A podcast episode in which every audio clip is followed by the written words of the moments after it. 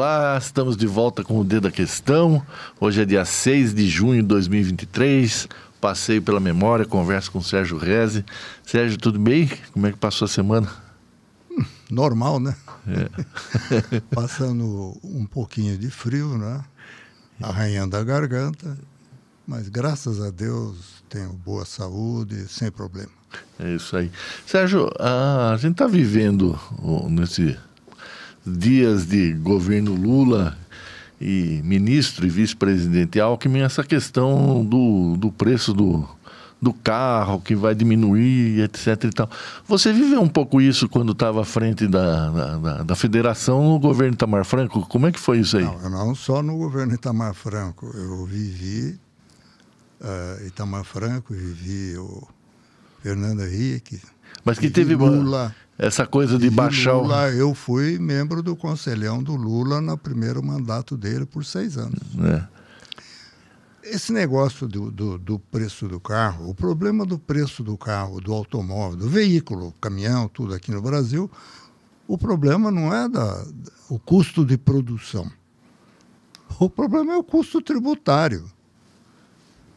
O que sobe o preço é o imposto. O que sobe o preço é o imposto. É, isso é que é, é o que faz o carro ficar. Eu, eu acho que não é. O carro não é fora, ele não está fora do poder aquisitivo da população aqui. Hoje você vê o volume de produção aqui, uh, enfim, o que está fora é o poder aquisitivo né, da, das pessoas. Na minha opinião, você reduzir o preço do carro, como estão fazendo agora, tipo, de 100 cai para 90, não é isso que vai fazer aumentar a produção. Ao contrário, o que aconteceu foi que enquanto o governo estava discutindo o que fazer, já avisando que ia reduzir o preço, o mercado parou. O mercado comprou menos, é evidente. Comprou menos. Então, não há, você não vê é, fora do Brasil quem faz campanha para vender o produto é a indústria, não é o governo. Por quê? Porque lá o tributo já é bem mais em conta do que aqui. Nos Estados Unidos, o tributo total para veículo é entre 8% e 15%. Na Alemanha, 14%. Aqui? Passa de 40. Não é possível. Então, é, é, é sabe, são coisas que é, a gente faz uma, uma análise. Né? Agora vai haver a reforma tributária. Eu sempre participei muito, né, enquanto eu estava à frente da, das entidades lá que eu participei, e agora mesmo através do Instituto Atlântico. Eu fui presidente do Instituto Atlântico e nós preparamos um projeto para ah, a reforma tributária. Quando você faz reforma, então, ah, o imposto vai reduzir, vai tudo. Não. Não, não há condição de você pegar e propor reduzir. Você tem que primeiro ver o que custa o governo no Brasil. O problema do imposto alto aqui é o custo do governo. Não é? É o que o governo custa. Quando eu digo governo, você fala governo e as instituições, Congresso Nacional, né, deputados, judiciário, senadoras, judiciário, câmaras, o que vereadores. custa isso. Entende? Esse custo ele é, vamos dizer, sustentado pelo pagamento de impostos. Então, o que tem que ser feito uma coisa e outra para você ver. Não é só o custo do, de pessoal, vamos chamar assim, né? De deputado, senador e outros ministros tal. Não é só esse custo que é, um, é, é, o custo da administração. Quer dizer, aqui no Brasil se joga muito dinheiro fora através do poder público. Sérgio, você né, fez parte do conselhão do Lula, sabe como funciona, né? Tem uma ligação forte com o vice-presidente, que é o ministro aí que está mexendo. Eles não sabiam que, que ia parar o mercado? Você acha que o que, que é? Foi intencional, ingenuidade? Ah, por favor, não me provoque. não me provoque, porque não adianta nada eu falar aqui. Entendeu? Tá é a mesma coisa que eu sou dono de um armazém aqui em Sorocaba e eu anuncio que daqui 60 dias eu vou reduzir o preço dos mantimentos que eu vendo. O que, que acontece? As pessoas. Ah, vamos esperar então. É, se dá para esperar, é, vamos esperar. Vamos esperar. É que nesse assunto do automóvel agora. Ah, que tipo de carro que é? Ah, vamos fazer com os carros populares. O que, que é carro popular? A expressão carro popular. O que, que é carro popular? Nós temos um, uma, um volume de vendas de veículos no Brasil que é razoável. Nós não podemos nos queixar desse volume. Aí vem o governo, tem tanta coisa importante para fazer na área em todas as áreas né, de, de infraestrutura educacional, enfim, tudo. Agora vamos reduzir o preço do carro. Mas vai reduzir para quem? Vai reduzir para um, um segmento de compradores. Então, de 100 puxa para 90.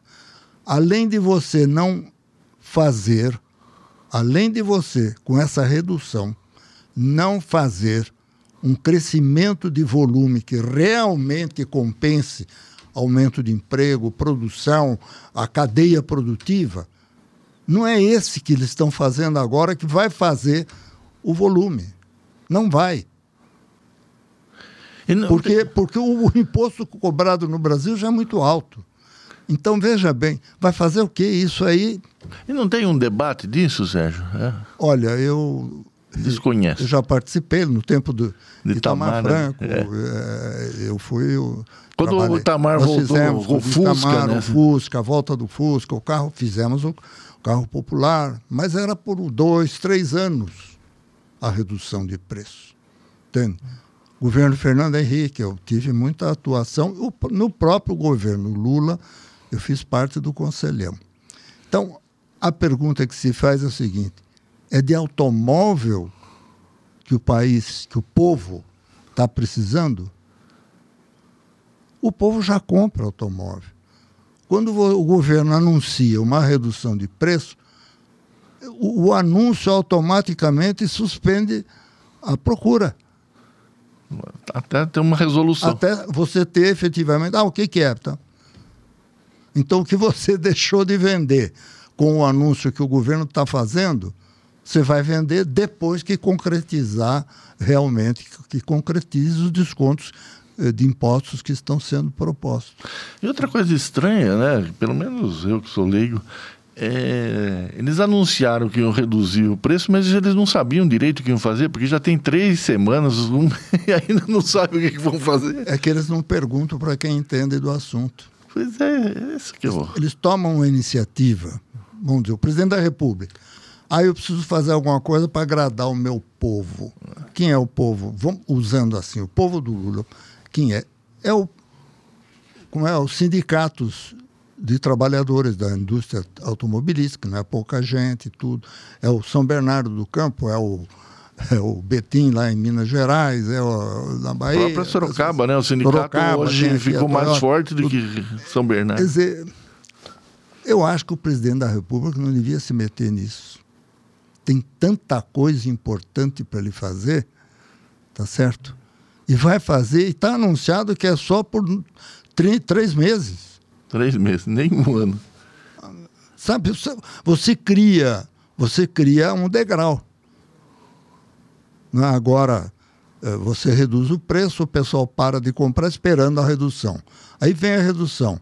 Aí a compra que é feita não repõe o volume que deixou de ser vendido.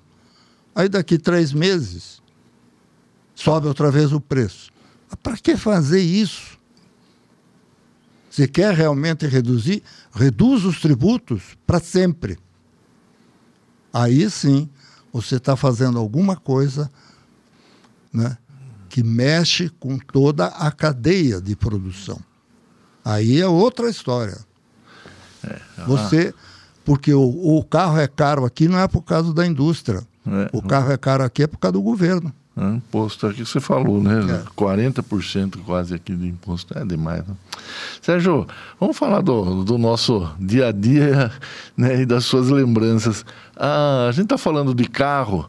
E, e, o que, que você sente né, do, do, do, de quem está conduzindo o carro? O motorista de hoje é o mesmo motorista do passado? Você acha que o motorista de hoje ele não tem muita generosidade, ele é mais agressivo. Meu Deus, você está me provocando.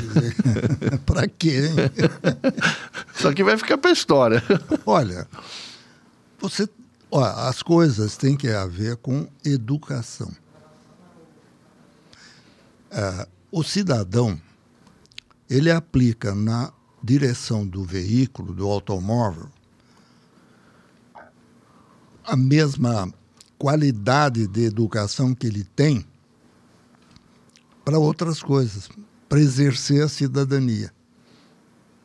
Então, quem dirige, não é porque ele está dirigindo automóvel, no, no dirigir o automóvel, ele está, vamos dizer, reproduzindo aquilo que ele trouxe do berço dele.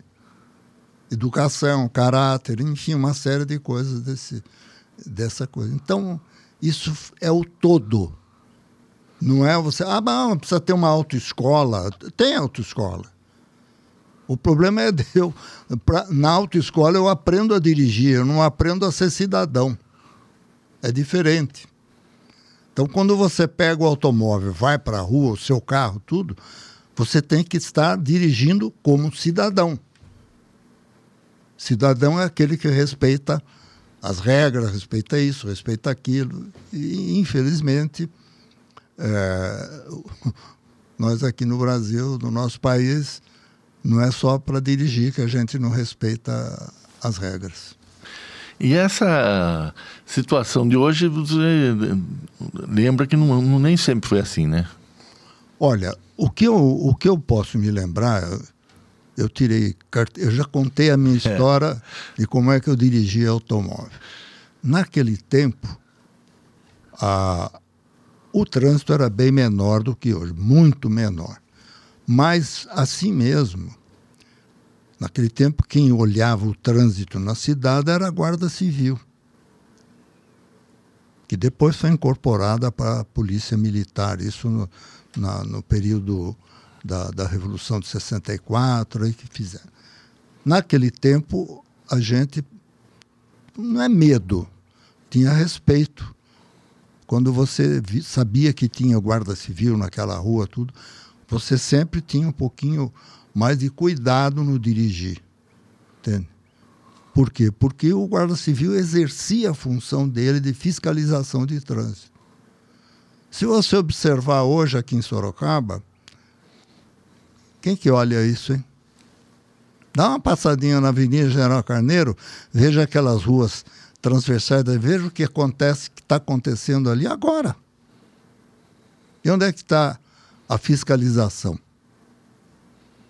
Agora, Sérgio, o que, que você entende, né? Tem lá um volume grande, as pessoas param onde não deve parar, é, é enfim, tem esse comportamento. Olha, você está falando, você está me provocando, não é? Eu saí da empresa agora para vir aqui, eu saio, é General Carneiro. Tem um ponto de ônibus logo ali, 50 metros à frente, pela direita, um ponto de ônibus.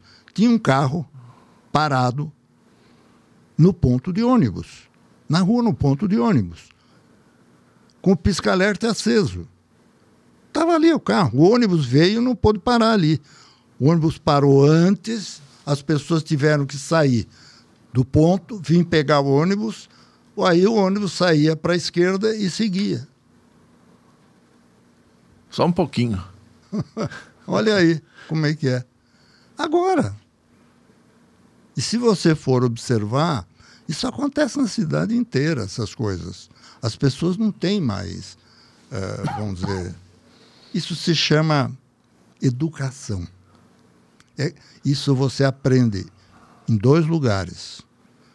Você aprende na sua família, você aprende a respeitar uh, onde você vive, aprender a respeitar os outros, tudo mais. E na escola você aprende as regras. Entende? A família te ensina a respeitar as regras. E a escola te ensina as regras. Isso não tem acontecido. Não sei. em algum lugar está falhando aí a, a, educação. Essa é a, a realidade que a, a gente está vivendo, né? O, na, quando a gente tinha uma cidade menor ou mais planejada, né, ou com crescimento, eh, vamos dizer, orientado, né, é, a situação né, tendia a ser diferente. Né? O que a gente percebe hoje é um atropelo em relação a tudo isso. Né? E quem está fazendo isso são as pessoas escolhidas. Né? O que eu costumo dizer é o seguinte: a Câmara é o reflexo da cidade, hum. os congressos. Eu não vou chegar a esse ponto. Eu vou mostrar um, vamos dizer, uma situação que reflete que não é a Câmara, não é o prefeito, não é a polícia, é o cidadão. Se você for ali, agora o, o Campolim é a, é a, o Campolim, né? É a grande referência da cidade. Referência da cidade. Teoricamente devia ser um lugar onde o exercício da cidadania e da educação prevalecesse. Então a pergunta que eu faço é o seguinte: o dono de um bar que está ali no Campolim não sabe quais são as regras de civilidade para ele colocar música ao vivo, para ele fazer barulho, para ele fazer à noite. À noite, depois de nove, dez horas da noite. Precisa polícia para fazer isso parar? Será que o dono do bar não, não frequentou escola que diz, olha, certas coisas você não pode fazer. Então ele é o dono, ele aplica, ele faz aquilo. Aí depois um cidadão tem que telefonar para o 190 para pedir para a polícia vir lá e mostrar para ele que ele está fazendo uma coisa contra a, contra a lei? Entende? Eu acho que isso é um conjunto, é um conjunto de, de, de, de situações que mostra o caráter da população. É... Esse é um ponto simples. Eu não estou falando de cometer um crime. Eu estou fal falando de um crime de, vamos dizer assim, fazer um assalto, atirar numa outra pessoa. Eu estou falando de uma coisa bem simples. Eu tenho um bar, eu sei que eu estou numa zona residencial, que tem aqui a praça, tem aqui, tem isso e aquilo, eu ponho música ao vivo. Eu sei que é proibido. Então, isso faz parte de um conjunto que se chama a educação do povo. Em que momento você acha que isso se perdeu, Sérgio? Olha, estou lembrando de uma piada que me contaram hoje, eu achei engraçado.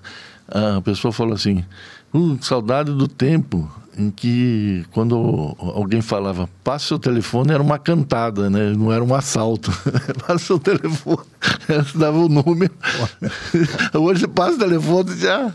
Em casa eu chego, quando eu chego em casa, ali por volta das seis e meia, seis, seis e meia tal, já vou fazer o quê? Eu já pego, né, enquanto a minha esposa está preparando a, o jantar, isso a mesa tal, eu ligo nos programas que trazem as notícias, né? A Bandeirante, a Globo, a outra, tal, tal. E aí você vê né, a realidade diária eh, mais da cidade de São Paulo, porque elas trazem isso tudo. Aí você vê o que está acontecendo. E começa aquele. Aí minha mulher vem de lá, vem de lá da cozinha e fala: Você não pode, por favor, desligar isso, que eu não aguento mais de ouvir essas coisas, isso, isso te deixa e deixa a mim também, eu fico, vamos dizer assim, irritado, tenso, né? É, eu é, parei então, de ver é, também. Mas não, você vai parar? É, eu... Não... Como é que você vai fazer? Bolha. Eu não vou mais ligar a TV? Não, o contrário. Eu quero saber o que está acontecendo. Eu quero ser partícipe dos acontecimentos.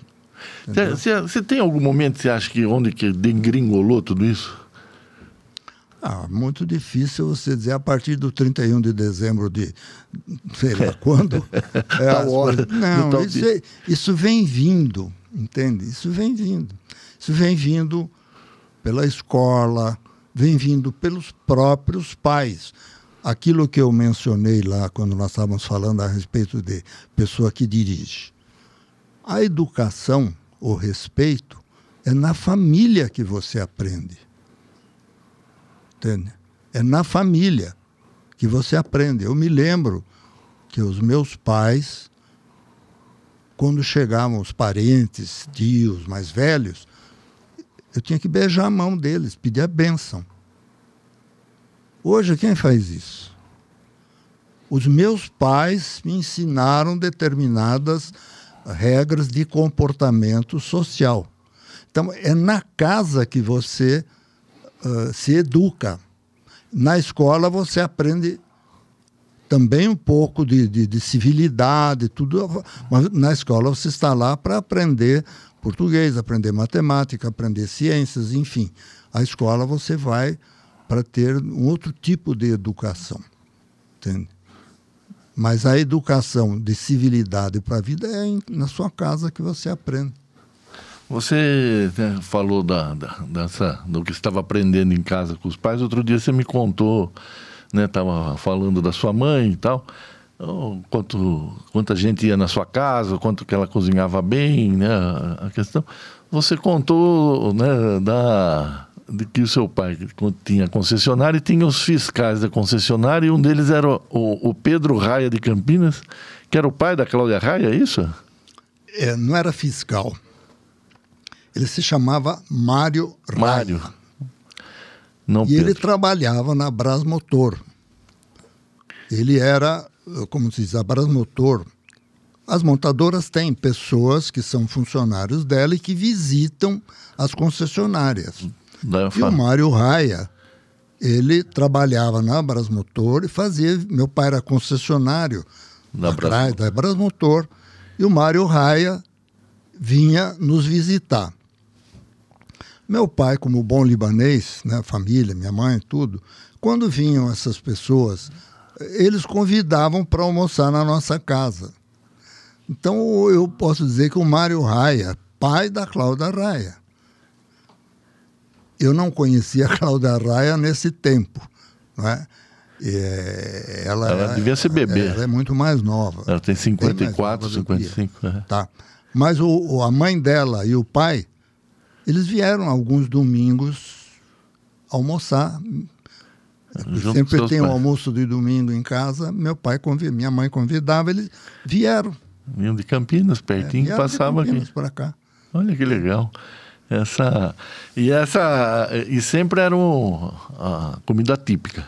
É, a gente em casa, mamãe sabia cozinhar muita coisa, mas a especialidade comida libanesa, né? Comida árabe, né? E, a, e tinha a italiana também. Mamãe sabia, sabia, porque nós moramos em Salto. Eu nasci em Salto. Em Salto, a colônia italiana é, é grande. Gigante. Então, mamãe aprendeu a cozinhar macarrão, a fazer as coisas típicas italianas lá em Salto. Nós tínhamos amigos e coisas, e uh, inclusive o curtume que meu pai comprou era do, do seu maniero, era um italiano. Entende? Nós não ficamos muito tempo em Salto. Eu nós nascemos, eu nasci lá com oito anos, eu já estava em Sorocaba. Né? Papai voltou para cá, nós voltamos e papai abriu concessionária aqui. Lá em, em Salto, papai tinha curtume, curticor, essa coisa, e, e posto de gasolina. E quando veio para cá, papai já, em 46, não. já abriu a concessionária ali na Rua 7 de Setembro, esquina Miranda Azevedo. E ali era o de caminhão. É, tinha caminhão e automóveis da marca Chrysler. E durante um tempo ficou fora do Brasil, né? Voltou. Não, a Chrysler, é, vamos dizer, a Brasmotor, ela saiu do negócio de automóveis e montou uh, o negócio de geladeiras, fogões e tudo, Brastemp, né? E papai passou para a Volkswagen. Aí... Continuou no negócio de automóveis, né? Saiu do negócio de produtos da Chrysler porque não tinha mais a importação. Né? O Brasil ficou um monte de tempo sem importar carros. Isso Era foi da... forçar a produção aqui. Isso foi a- na década de 60? Não, Antes. década de 50. 50. Nós deixamos de ser concessionário da Brasmotor em 60. E, a- e funcionou isso, Sérgio, essa decisão do governo? De... Ah, funcionou, porque você abriu a indústria automobilística para cá. Aí, ó, vocês É, a querem vender aqui? por exemplo, está completando 70 anos de Brasil. 70 anos de 53. Né? que- Vemag. A Vemag foi uma indústria que foi. é, brasileiros que montaram a, a fábrica de produzir os veículos da DKV. Era DKV, Mag era empresa brasileira. E DKV, DKW, É. era Das Kleine Wunder, a Pequena Maravilha. Que era alemão. Era um alemã.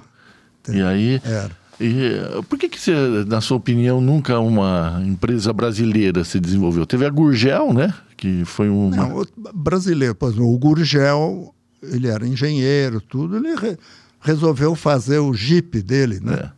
Ele não fazia automóveis, ele fez lá um Jeep ele usava, comprava os motores, por exemplo, da Volkswagen, montava carroceria de, de, um, de plástico, né? Não é- é plástico, como a um material, era né? uma coisa bem, bem sólida. A General Motors e a Ford estavam no Brasil desde 1920, 1915. Então era só trouxeram para produzir aqui com o incentivo que o governo brasileiro, né, o Juscelino Kubitschek, quando foi eleito presidente, ele resolveu fazer com que o Brasil fosse um produtor de automóveis. Então a Ford e a General Motors já estavam aqui no Brasil desde lá de trás. Depois veio a Willys, que fabrica, começou fabricando Jeep, né? e depois eh, veio a, a, a Willys, produzia o Air Willys, né? É, o famoso. aquela perua, perua rural Willys, né? Depois a, a Vemag, Vemag era de brasileiros que trouxe esse DKV, né? E era o que, o que tinha aqui no Brasil. E a Volkswagen veio também né, para produzir aqui. O, o- a China e a, a Índia um pouco também, a Coreia, mas principalmente a, a China, eles criaram uma indústria automobilística própria, né? Criaram, mas a China não trouxe, não veio para o Brasil. O Japão veio. Nós temos aqui, eh, você tem a Honda, você tem a Toyota, né? aqui no Brasil. E por que, que você acha que nunca teve essa o brasileiro? Por que, que nunca teve o carro com motor, que nem a, a Honda? O Toyota eram famílias ali que eles desenvolveram o, o veículo deles. Mas nenhum país da América do Sul criou o seu automóvel. E por que você acha isso? É Porque já tinha o de- mercado. Não sei, é uma questão de prioridade, é uma questão de, de- até de vontade, vamos chamar assim. Porque nós produzíamos automóveis que era o Chevrolet era americano. E como é que nós sabíamos fazer o Chevrolet, a Ford e depois os outros que vieram? É que para você instalar uma indústria automobilística, você tem que eh, por trás disso daí tem que ter um, um- olha olha o, o quanto o, o quanto o Brasil teve que produzir criar aqui fábricas de autopeças para poder fornecer para a indústria a indústria automobilística ela não faz ela mesma então era um processo de industrialização né? a China ah, vamos dizer teve que fazer isso para poder ser a potência que ela é hoje, mas ela ainda não é aquela. O Japão foi antes da China produzir automóveis. Na época da guerra, aviões, automóveis e tudo. O Brasil não produzia nada disso. A China também não produzia aviões. Entende? Olha como. A Índia também não produzia. E olha que a Índia era vamos dizer, ligada à Inglaterra. Ela foi uma possessão inglesa e a Inglaterra produzia automóveis. Veio para a Índia como importado, depois criaram-se criou-se a indústria automobilística da Índia. Né? Mas não são tantos países. A Austrália é um país que, por causa de ser possessão inglesa, o Canadá também tiveram, vamos dizer, por parte da Inglaterra, a criação da, da, da, da de fábricas de veículos lá também. Você acha que a, a, a questão industrial no Brasil, né, que ela sempre vai patina tal, é uma questão ligada diretamente à questão de infraestrutura, por exemplo? Ah, tenho dúvida se eu vou ter energia, se eu não vou, vou investir para quê, vou no mercado financeiro. Olha, o Brasil, eu, eu não, vamos dizer, não teria a, talvez tenha até conhecimento, mas eu não me arrisco a dar opiniões muito fortes, porque são opiniões fortes que eu possa ser, uh, vamos dizer assim, contraditado, desmentido pela, por outras uhum. realidades. Uhum. Né? Mas, sem dúvida alguma, nós trouxemos a indústria automobilística para cá através da importação em 1919 e 1920. Você tinha aqui a Ford e você tinha a General Motors aqui. Ah, mas o que, que é? A gente importava inicialmente os veículos que depois passaram a ser montados aqui e no governo Juscelino é que começou a se criar, vamos dizer, o, o setor industrial automobilístico. O Juscelino que criou isso. Eu me lembro que ele criou o GEA.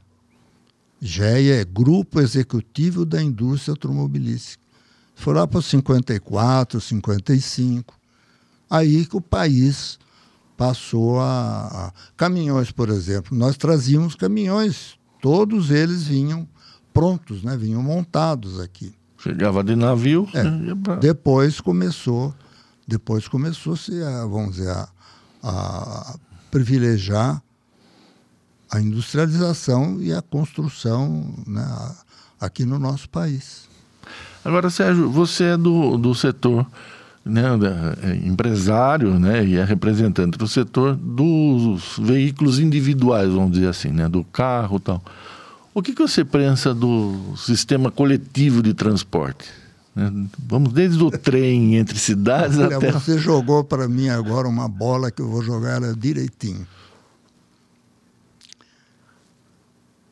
Você pegava o trem aqui em Sorocaba e ia para Curitiba. E poderia ir até Porto Alegre. Eu, uma vez, fui visitar minha tia, que era professora em Presidente Bernardes.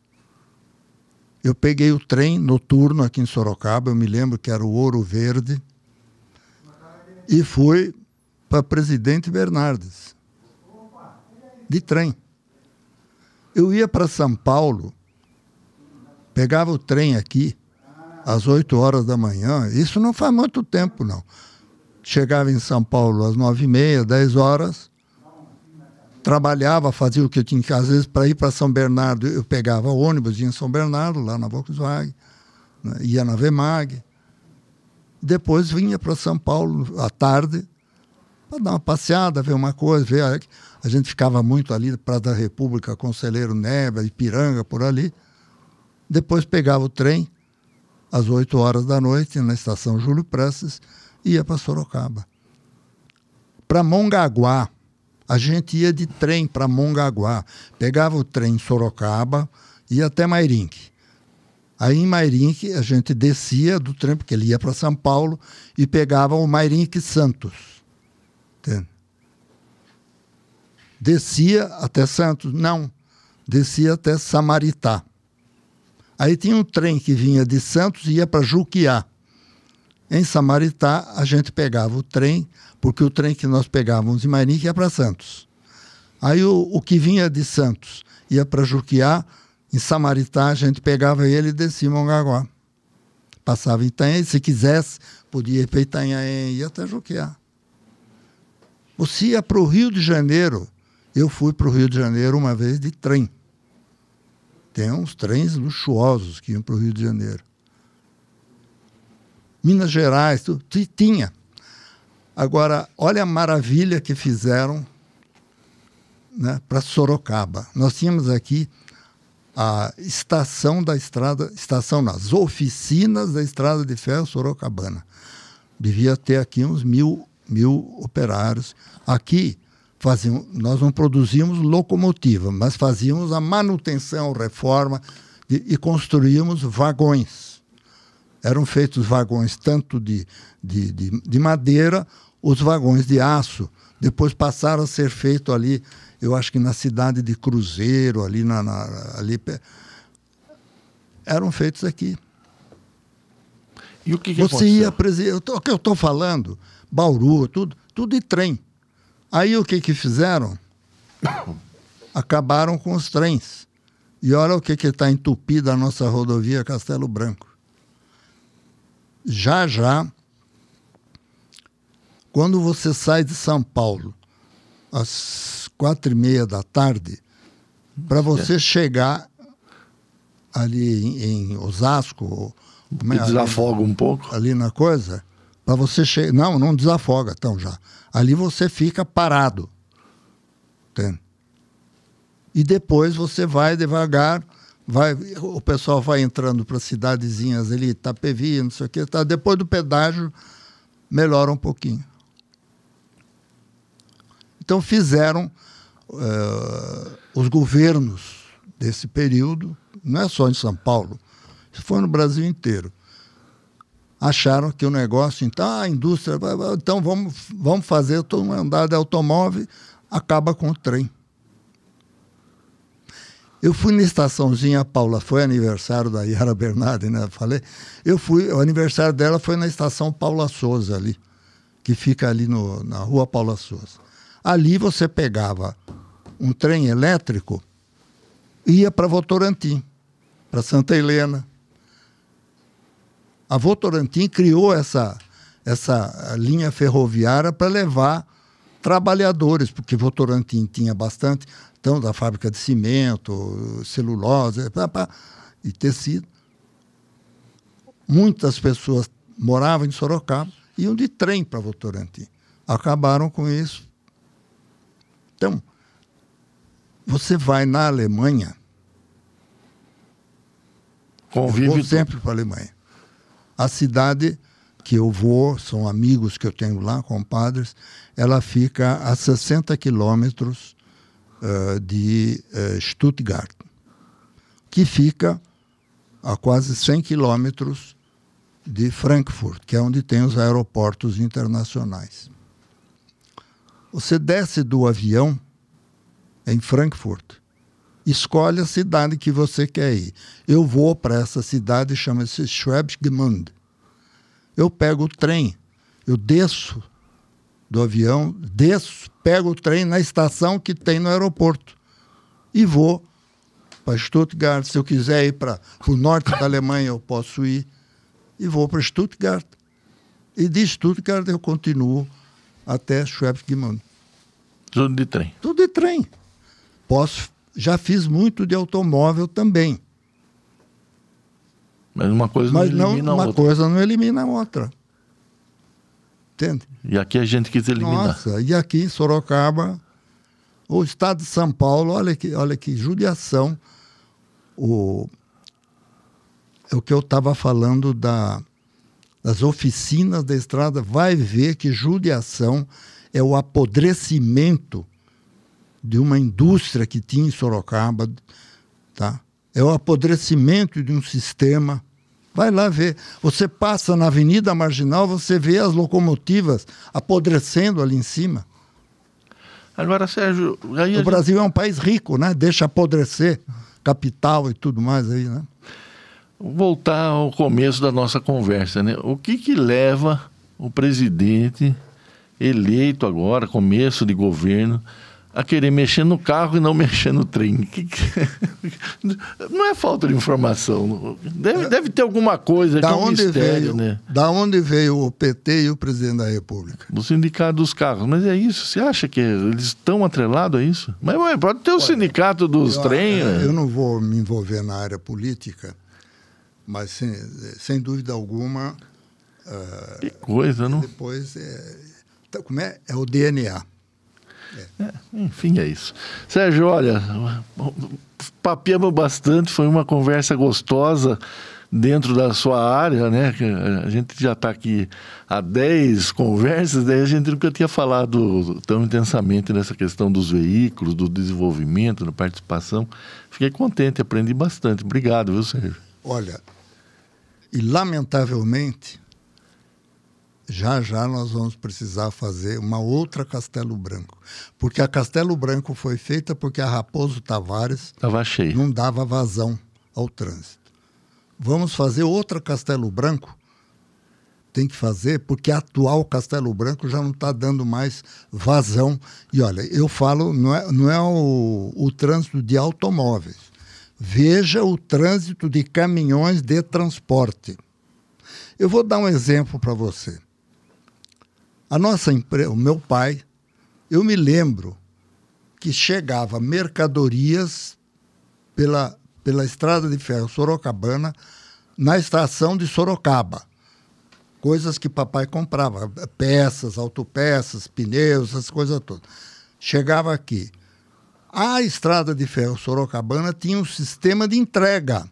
Caminhões que iam nas, aonde, nos endereços que estavam de novo. Ou você podia ir buscar se você quisesse, mas eles entregavam. Olha só.